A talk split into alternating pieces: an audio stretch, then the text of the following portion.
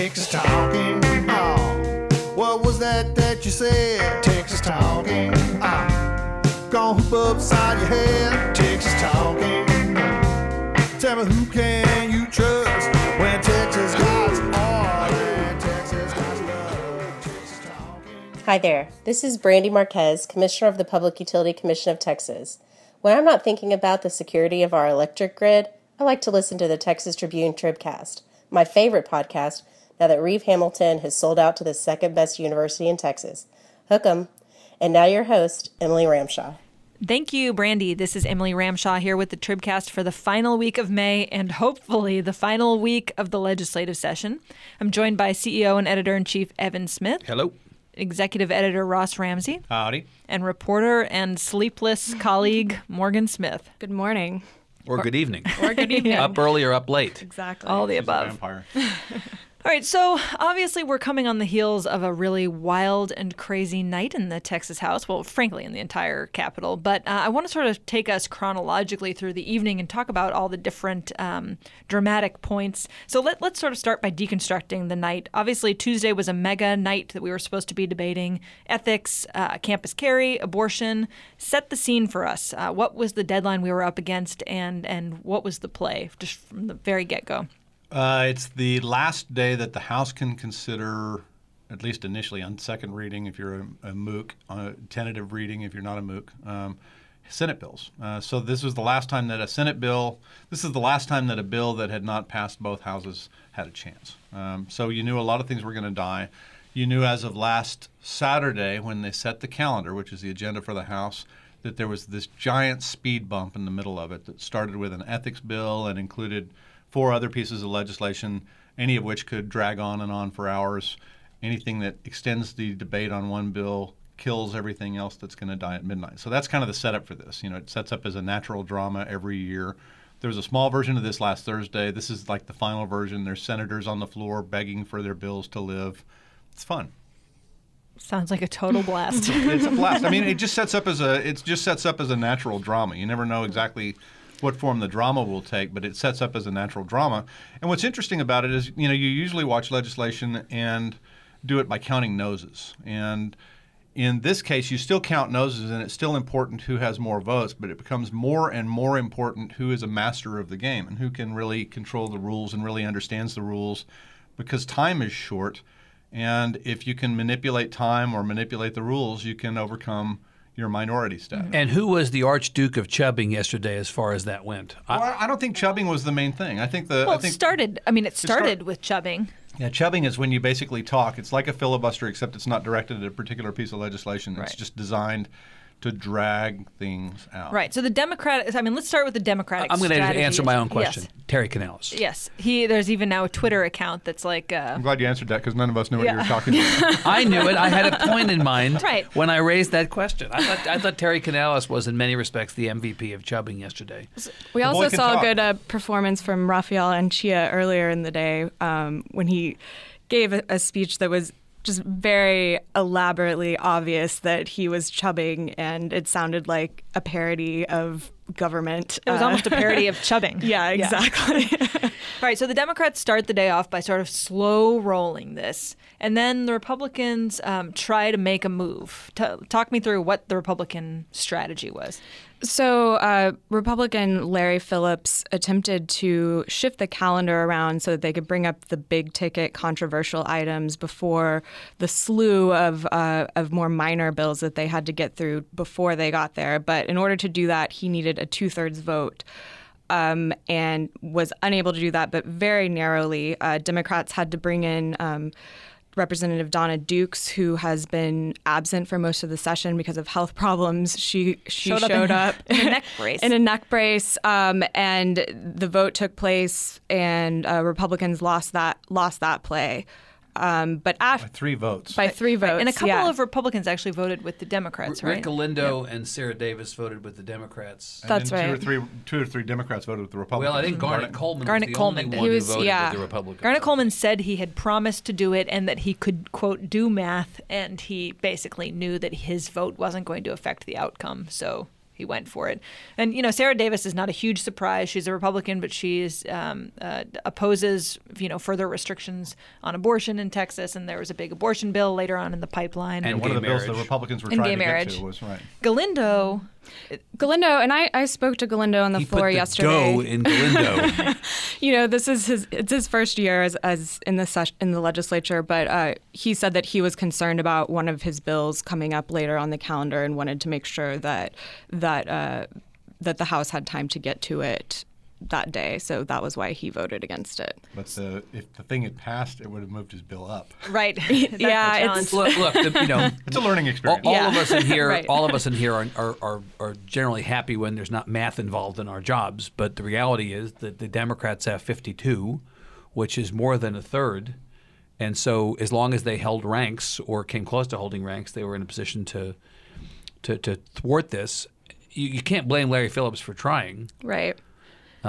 Um, yeah, and you know the the chubbing continued at some point after that. Uh, then Republicans started voting down Democrat bills right in retaliation. in retaliation. Uh, then all the Democrats went into a back room. We saw Republicans kind of huddled around. They came back out. Democrat bills started passing again, and things appeared to be moving without Democrats trying to drag their feet. So There was also a small war council off to the side where some of the Democrats and some of the Republicans went aside and, you know, smoked a peace pipe. And Okay, so who, who, who are the smokers? I, I, I don't know who all was in that, but you know the the speaker's office had people in there. The you know the Democrats sent some of their top guys in there, and it basically said, okay, look, so here's the conversation. We know the rules. You know the rules. You can do this. We can do that. Um, which kind of apocalypse do you want? And they basically said, let's just stay on schedule. We'll stop chubbing.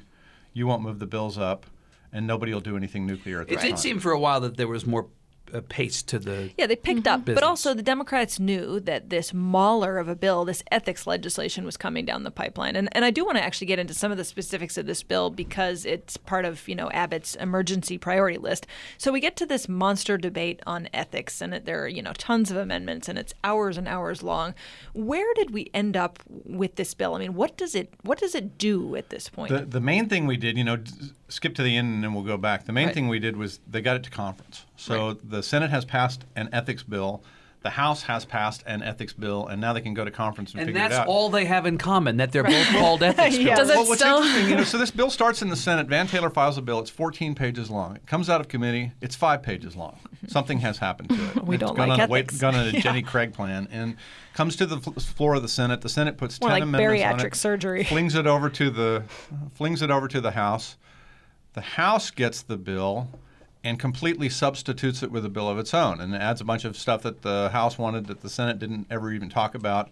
And then it gets to the floor of the House and they went through 32 amendments. I, I'm not sure exactly how many of them got on. But they get this sort of dog's breakfast of a thing to conference committee. And now the Senate and the House will each send five people in.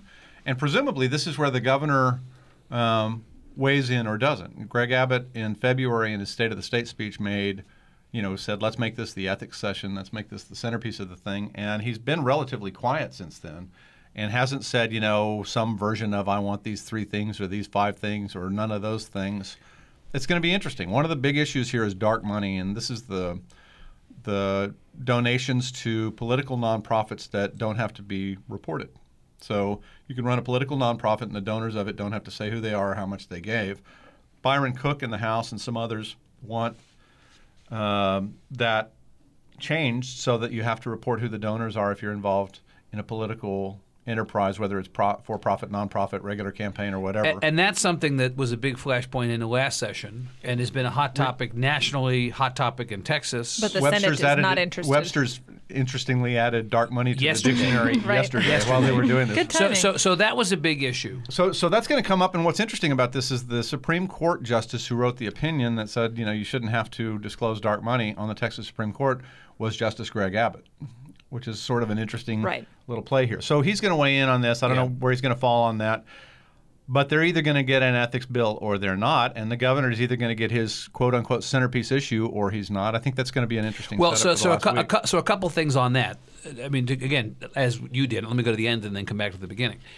the differences between the House and the Senate bills are significant. Van Taylor was out with a statement so fast that it left skid Oh marks. yeah, I mean it was like five paragraphs Right. long. Basically, and he- Yeah, I don't like this. As if he knew on. this was coming. It was ba- the, the He had a few entirety of his statement was. Yeah. basically hell to the no. That was what his response was I to do the not House like bill. it, Sam, I am. Right. Right. And so, um, one possible scenario here is that they come to conference and they don't come to an agreement. At which point there could be no ethics bill. At which point, then the question is: Does Greg Abbott's emergency item languish, not ultimately get passed? It's the only of the emergency items that doesn't ultimately move forward, and he feels a need to call a special. I seriously doubt it. Well, we've been saying all you know last little while. Oh no, Evan's special. kind of rooting for a special. Well, I, I, I'm not actually. No, I, I came around the bend. No, I was I was, and then I stopped. Evan Smith, fight promoter. And then I stopped. But now I actually wonder if, if there is anything remaining that could be a trigger for a special, it might be this. It's uh, the only thing I think that's remaining yeah. that could be a trigger for the session. But Abbott has not been firm enough, I think, about what he wanted to see in this for there to be Well, a, spe- one but special. one of three outcomes. Either they go to a conference and they come to an agreement. They go to a conference and they don't come to an agreement and Abbott decides to leave it alone. Or they go to a conference, they don't come to an agreement, and Abbott says, "Screw it, you're going to come back because this was an emergency item." Hmm. It's one of those three. I'm curious about that part of it. So that's first thing. Second thing is you mentioned the dark money stuff, which was is a really interesting component of all this. Even more interesting, I thought, was the whole American Phoenix Amendment. You know, and in fact, two amendments, This is two like American the Phoenix preventing the video recording One, of- one gotta, was the, I got to wonder about the the, constitutionality. Ma- the Matt Yeah. Schaefer, Yeah, I agree. the Matt. Schaefer amendment, which would have uh, uh, said that if you're going to apply two-party, uh, you have to have a two-party agreement on taping inside the building. That it ought to apply to the entirety of the state, not just legislators. Yeah, two party means everybody who's in the conversation has to agrees consent to, the, being right. taped. And Yes, then, tape and me, then right. um, uh, uh, Martinez, Mando Martinez came back and said this also applies to our district offices. Um, and uh, Schaefer's amendment to try to turn it into two party for everybody failed, and Martinez's amendment to extend the ability to to uh, have to have two party agreement for legislators down to district offices passed. And it was clear. It's. I mean, you know, somebody, Brian Rosenthal, the Chronicle, or somebody tweeted yesterday. Don't tell me that American Phoenix didn't have a big part to do with how the session was resolved. We've just basically spent all this time talking about amendments that were very precisely targeted to those guys, and he's he's right. I mean, the conversation so directly pivoted to that yesterday. I thought that was in some ways more interesting than the dark money stuff because it exposed. Well, and Well, it dark money- exposed They're all everybody tied to dark money. And they Yeah. and they buried some stuff that has been a big conversation item. So there's this argument about splitting the tab. You know, Yep. this is the thing where lobby whining and dining. yeah, lobbyists can take members to dinner or entertainment or whatever, and don't have to report the name of the member unless they spend over a certain amount. And if they spend over that amount, and there's two lobbyists, you can split the bill, and each lobbyist can rent it up to that amount. And it's another way of not reporting who you had dinner for. And the legislature, you know, this is always getting blamed on the lobby that the lobby spends all this money. Whining and dining legislators. There's a lot of legislators living on this, and they just don't want to be The named. legislature I mean, they doesn't don't get paid anything. Right. So, So, so, so yeah. given a chance, yeah, it's so sad. Uh, given, given a chance to uh, regulate this, the House instead came in and said, no, no, let's allow splitting. Uh, so, so there's a bunch of stuff here. The other possibility, this is remote, but it's possible, Yeah. is that the Senate gets the bill and says, okay, yeah, and sends it to the governor. Not with Un- Van Taylor. unlike- all right, so back to one one more thing. right. What we saw Then we yesterday on, bo- on both sides is thematically, everybody wants transparency except when it applies to them. People, Everybody, everybody wants to see everybody else's stuff. everybody wants, everyone's calling for transparency, but when then they say, okay, well then you provide us with the same level of transparency that you're asking for, that's when people, you know, what what are the tapers, and what are the outside groups banging the drum loudest about is transparency. But when transparency is asked of them, no. Reverse is true with the legislature. The legislature says, oh, well, these outside people have got to be more transparent, but don't make us reveal more about what we do by digitizing our personal financial statements. Don't make us reveal who's paying for our steaks and lobsters at dinner. Right. Right. Right. I mean, it really is. It's Luckily, it's hypo- Texas Land and Cattle It's was hypocrisy, man. protected from the Austin floods.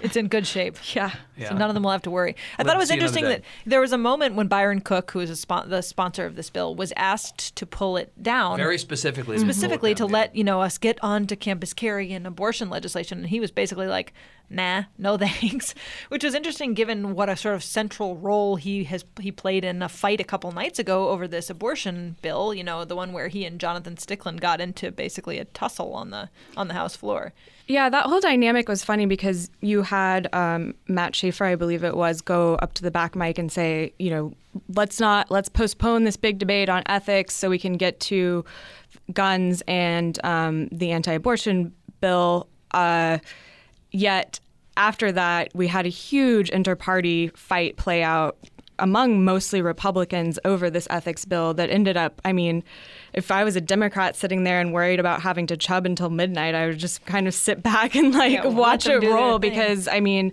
that was a fight that was really among Republicans um, and made it so we didn't, the campus carry bill didn't get taken up until 9:30. So then it's 9:30 and we get this campus carry bill that has more than 100 amendments on it by this point. Was campus carry always supposed to be on the house floor? I mean, I thought there was a time where we weren't even thinking this was going to hit the house floor and it was going to have to be an amendment to open carry or something else. Like how did we even get here? So the that's right. So the idea was since Campus Carry was having trouble getting out of the calendars committee in the House, that it would be attached to another gun bill in the Senate and then sent over to the House for an up or down vote, which probably had the votes to pass. Um, but it, before the Senate took up that other piece of gun legislation, apparently House and Senate leaders came to an agreement that no, the House was going to have its own separate debate on campus carry, and um, Dan Patrick said that he was promised by Speaker Joe Straus that this bill would come up and the House would approve it. Yeah, you know, people were sort of sending that note around yesterday, being like, you know, during the middle of this debate, being like, ha ha, look at this. Dan Patrick thought that Joe Straus promised him it was going to get out of the House. There's no way this is going to get out of the House. That's right, and you know, Well, did Joe Straus promise that he would pass it, or did Joe Straus promise he would bring it up for a vote? He promised it would come, it come. would he- come, it would get to leave the, floor. House. No, And- Getting to no, the no, floor is no, not the it- same Patrick as said, saying it way- would pass. Patrick said he promised. He He, would- was assured that it would pass. right. yeah. Straus said he was. ass- He assured Patrick that it would come up. Interesting. So yeah, so Never the twain shall meet. Yeah, right. And, you know, as this debate started, it really, I mean, many members were kind of off to the, the House chamber was very loud. People weren't really paying attention. There were a lot of amendments to consider. And it almost seemed like a foregone conclusion that this was just going to go until midnight and die. Um, In fact, somebody specifically asked, I think Trey Martinez Fischer asked, if a bill is being considered at midnight and midnight comes, is it like if you're in the restaurant when it closes, they have to let you finish your meal? I mean, I- or do they kick you out? He uh, he was told Right. by I think it was uh, Kick. Kuempel, uh, John Kuempel in the chair. Midnight's midnight's midnight.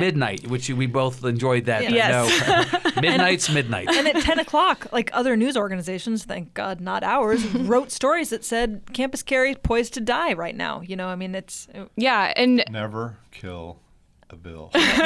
Well, things started getting interesting when um, higher education chairman John Zerwas got up and offered an amendment that uh, the the bill's sponsor in the House, Allen Fletcher, said that he would accept. That was basically giving universities the right to opt out without really without fully going there but giving universities a lot of control over where exactly on campus they could um, allow guns something that was you know poisonous in the senate and a huge departure from i know i think what uh, senator brian birdwell and could and may Yeah. not survive a conference committee, right? Right, right. And so that that got on. Um, there are a couple of points of order. It's now 11 p.m. Um, Trey Martinez Fischer, Democrat of San Antonio. Democrat of San and Antonio, the like rules wizard. Puts the MF and TMF. He a, Right. he is a tough MF at that moment. uh, goes up to the back mic, calls a point of order. There's kind of does a very dramatic slow walk up to deliver it. Uh, and it was about the word premises in the bill analysis versus the word campus, right? There was some technical point about language in the bill analysis. Exactly. And so there's about 30 minutes spent, and it becomes clear that this is probably a uh, valid point of order. Um, but so Martinez Fischer withdraws. Then all of a sudden, two amendment. I mean, very very rapid fire. Two amendments get adopted, and all of a sudden. Uh, we're having a vote on campus carry, and With everyone's amendments sitting on the table. with 100 amendments sitting on the table, everyone's kind of looking around. Even some Democrats uh, started shouting out, like, whoa, whoa, whoa, like, what's happening right now? Um, everyone goes up to the front mic or the dais. There's more conversation.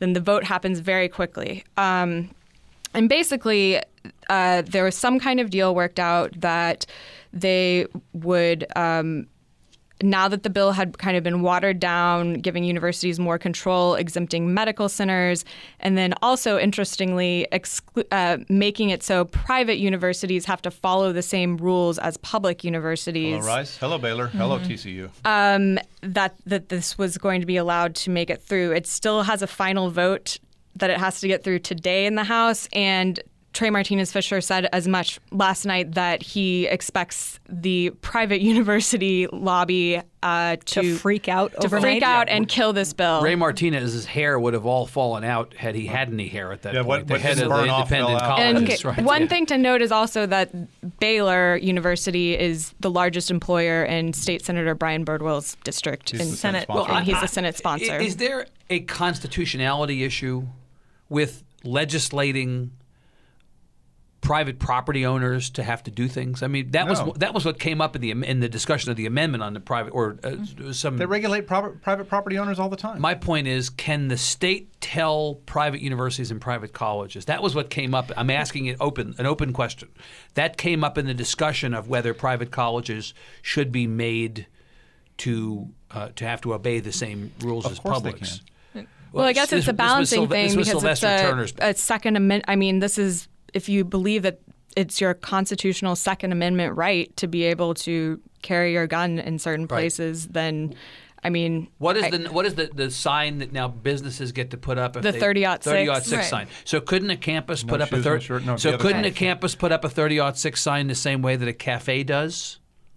I mean, that's a good question. in theory. Yeah. I mean, but step back before that. What is the motivation on the Democrats' part to reach an ag- agreement on this? The- if they the had two, a the point two of amendments order, that got on in very rapid order. So yeah, I got that part. But but I mean, couldn't they have just killed the bill? It's still passed, So- like right? Like couldn't if they, they had a valid and it of seems like they could have continued to just talk Job. out the amendments but the other piece of this was um, apparently there were about 28 republicans who had signed a piece of paper and were prepared to ask the speaker to call the question on the You debate you tweeted it. I tweeted it, um, and it and so that would affect, in effect, ended the debate if the speaker had chosen to recognize that and forced a vote. Um, so there's that there's that kind of looming. Um, I I think you know perhaps there's probably strategy on um, leadership in the House's part on you know working with Democrats. They can get this bill out, uh, but its fate is still very unclear. Could couldn't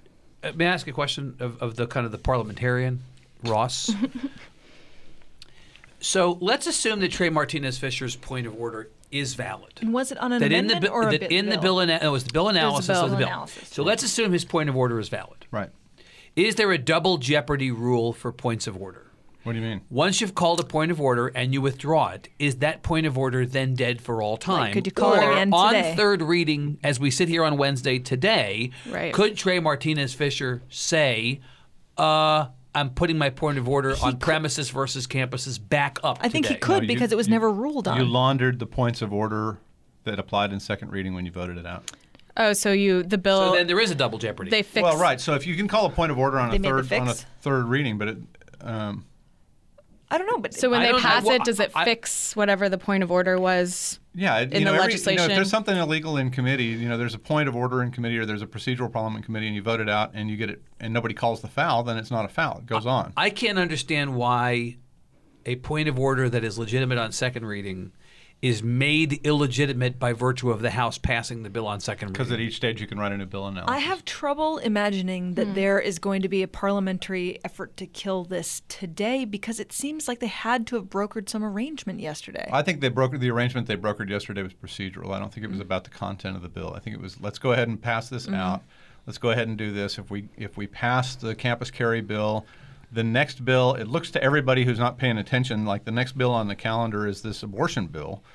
But, they had several. They had several bills that they had They knew delayed. There were They three or four there. of them. They knew that The spending cap bill came next. right, Right. the spending cap bill was next. They had a couple of postponed bills. Yeah. They ate up the rest of the clock. They only had 32 minutes. You know, I had this weird moment, and this is watching too much TV, where you know you had I was like running parallels, right? So in the House, you had the discussion over the campus carry bill and had the point of order. In the Senate, you had the discussion of the gay uh, uh, foster parent amendment, Scott Sanford's amendment, that had attached itself to Craig Estes' bill by way of Donna Campbell. Both points of order happening at the same time. Both points of order withdrawn at the same time, and you couldn't help but wonder Right. if Conspiracy. some deal had been cut, sort of, you know, in the in the bathroom or in the cafeteria, where they said, "Okay, We need a picture and a picture on the live stream, Campbell Campbell's Yeah. going to pull hers." If the over here, if the Democrats pull theirs over here, I'm sure that didn't happen, but boy, it seemed, seemed like it. Right. So, what kind of message was Straus sending as a leader last night in the midst of this campus carry stuff? Because I'm in charge. I mean, they did a couple of things that were, you know, they had a, they Ha- Explain that. they mastered the rules. I mean, they've got the, they've, you know, the Republicans mastered the rules. well, they've the gotten end. much, much better at it. They mm-hmm. they knew how the game was going to play here, and so there's a group that wants to get to the abortion bill and, and speed up the calendar. And Jeff Leach was one of the people involved in this, and they went out and collected signatures to do something called moving the previous question, where basically you, you dump all the amendments and you go back to the first question, which was, do you want to pass this bill or not? And if you present to the speaker, you know, if the speaker recognizes you and you present that motion and those 25 signatures, the rules say you get three minutes of debate on each side and then you go. You vote on it. And if, you know, there was some Two-thirds or sentiment. majority. Two thirds or majority. I'm not positive of that, but anyway, but but anyway, I think it's I think it's majority. But anyway, you come back and use and you have those at the same time. He was collecting his signatures. Another group was collecting 25 signatures so that they could also f- move a previous question, and so you get these dueling things. And during this 30-minute point of order that Trey Martinez Fischer called, the little side group always watch the side caucus. You know, the little group on the side was talking about, okay, you've got enough things to call a previous question. So do we. You know, how do you want to proceed? And what they agreed to do was, you know, the Democrats said, okay, we'll drop the point of order if these two amendments go on and we'll proceed with the calendar. And that's all the Leach guys wanted to do. I'm not sure everybody in the room knew that the next bill was going to be SB 9 and the bill after that was going to be a delayed bill, and, and we never would get to the abortion bill. I think I- that part was the only pretty clear thing about the evening. I mean, because you knew they'd skipped them earlier and you heard them say what time they were going to come back up. Uh, you know, I mean, my other question about this was is this the House effectively saying we think campus carry is more important than this abortion bill? Because they could have easily pulled down any of these bills to get to abortion if they, you know, really wanted to. I think a lot of them, you know, talked a lot about campus carry and really wanted to vote on this. I mean, you know, the, the problem, this is the Saturday thing I was talking about. When you saw that calendar on Saturday um, or on Sunday, the, the, it was clear that this four or five bill stack was going to be the mountain in the middle of the calendar. And the problem for advocates of any of the bills in there was that there were strong advocates for the other four bills. And, you know, you a lot of people wanted to vote on the ethics bill. A lot of people wanted to vote on, you know, it wasn't a matter of saying I like this more than the other thing, but I like this enough that I need to vote on it. Mm-hmm. So what's left now at this point? I mean, is the super, you know, wild and crazy controversial stuff largely through? What's outstanding that we still are going to have big fights on?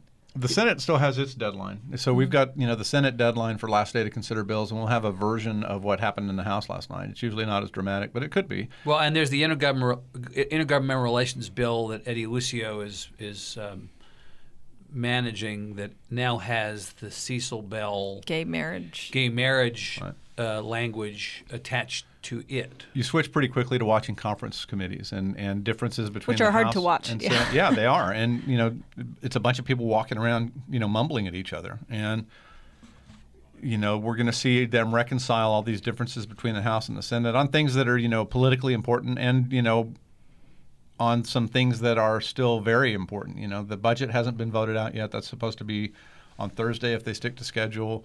There are a bunch of fiscal bills that attach to the budget that if they don't pass, they actually could force a special session because they've, you know, got to keep the government running.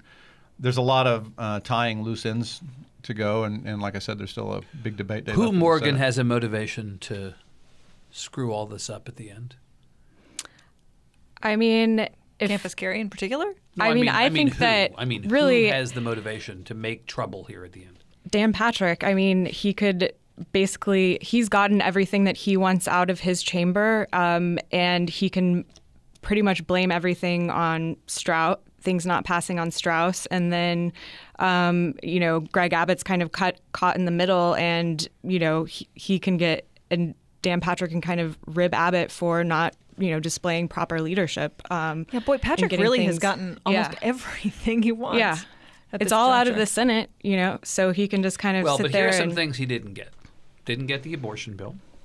Didn't get in-state tuition Oh, that's true. overturned for In-state tuition, undocumented yep, students, yeah. and that's de- Sanctuary that's dead. Didn't get sanctuary cities. And re- yeah, I mean, on the immigration stuff, given how much that was discussed during the lieutenant governor primary and how Right. big an issue it is, That's a good is point. noteworthy that that has not been the, a topic the, of the Sen- discussion. the Senate Yeah. appears to have won on the budget stuff, the, m- largely. Mm. And yeah, I think the jury's the out House, on the gun stuff. The, the House Yeah. has won on some of the social issue stuff. Some.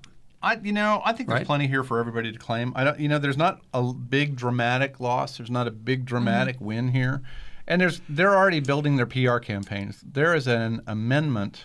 I think we're going to hear more about this. The House Bill 32 was the franchise tax thing, and what they agreed to do was cut the franchise tax by 25 25%. percent. So it's in conference and they're working out the details. But the Senate added something after the House did this. They added Section 1 title This act shall be known as the Franchise Tax Repeal Act of 2015. It doesn't repeal anything. Somebody's building a PR campaign. Smart guys. I think there's going to be This- little little Easter eggs like that all Right. over the place. This is all about the 2014 primary and the 2016 primary. This is all about what we campaigned on and what we're going to be campaigning on. I don't think it's 2016 yet. Or- I do. Don't you? I mean, what did you see? I think well, no, I, I take that back. I, I, I jumped forward two years. Yeah, it is about 2016. What do you? I mean, the, the the ethics discussion yesterday. It was all about how this is Byron Cook's last session. He's not coming back. By gum, you know, we're gonna we're well, gonna get and, him. and Jonathan Stickland and some others are running around saying, you know, there's a guy named Thomas McNutt who's part of the Collins Street Bakery family up in Corsicana that they've already recruited to run against Cook. So while Cook was laying out SB 19, you know, some of his foes on the floor were saying, "We've recruited an opponent for him. We'll never. This is the last bill you'll ever see out the of him." last bill he'll ever lay out on the House floor. All right, if you'd like to recruit an opponent for us, you can email Please us at put- put us out of our tribcast at texastribune.org. Also, check back every Thursday for a brand new podcast on the 2016 presidential race from KUT's uh, Ben Philpott and our own Jay Root.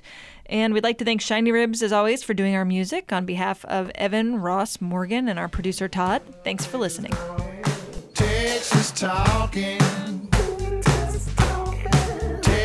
Texas talking. Texas talking. Talk about Texas talking, baby. Texas talking about that TikTok, baby. Texas talk. Don't let me see you cry. Well, you have offended my honor. I was about to say, he's like, you're going to ask for a duel?